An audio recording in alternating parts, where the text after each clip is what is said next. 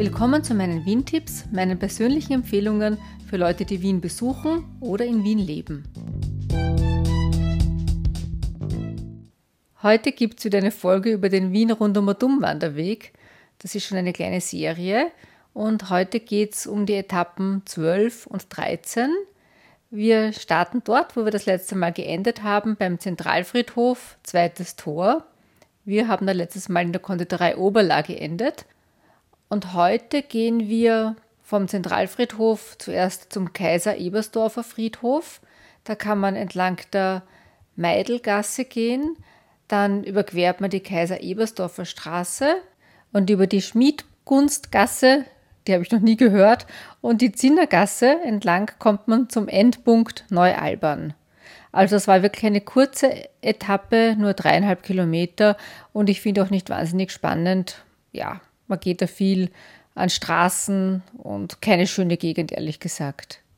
Aber wir haben jetzt von der Anzahl der Etappen her die Hälfte erreicht. Also insgesamt sind es ja 24 Etappen und jetzt werden die Strecken auch wieder schöner. Man kommt wieder mehr ins Grüne, die Etappe 13 ist auch relativ kurz, hat 4,3 Kilometer und wir überqueren jetzt dann auch bald die Donau und kommen in den 22. Bezirk.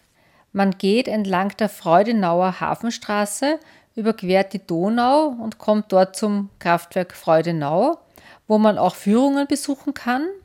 Also ich selber habe das noch nicht besucht, diese Führung, aber ich habe auf der Homepage nachgelesen. Also sie schreiben, erleben Sie innerhalb von 90 Minuten einen spannenden Blick hinter die Kulissen der Stromerzeugung und anhand von Schauobjekten und eines Kraftwerkmodells wird die Geschichte der Wasserkraft und des Kraftwerks Freudenau erzählt.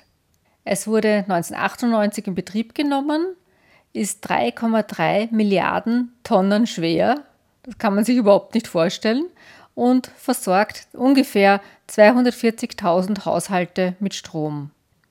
Dann geht man weiter entlang der Donauinsel durch das Naturschutzgebiet Toter Grund. Ich weiß jetzt ehrlich gesagt nicht, warum das so heißt. Und dann überquert man die Steinspornbrücke und ist dann schon fast am Ende. Also man kann dort einkehren ins Gasthaus Roter Hirsel.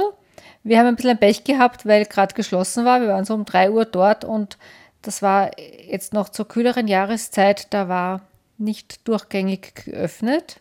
Also jetzt im Frühling haben sie wieder täglich von 11 bis 22 Uhr geöffnet und es gibt dort vor allem Hausmannskost, aber auch vegetarisch, also nicht schlecht. Und ja, dann sind wir schon eigentlich am Ende. Das Ende ist der Nationalpark Lobau, also dort das Nationalparkhaus und dort kann man in den Bus einsteigen und zur U-Bahn zurückfahren. In dem Nationalparkhaus war ich schon einmal, möchte ich aber nochmal hingehen, um da vielleicht auch mal eine Folge drüber zu machen. Und ich habe dort schon noch zweimal eine Führung besucht. Einmal war es, glaube ich, eine allgemeine Führung durch den Nationalpark und einmal war es speziell zum Thema Kräuter. Die bieten da einiges an Führungen an. Es gab auch immer ein Boot, wo man vom Schwedenplatz wegfahren konnte.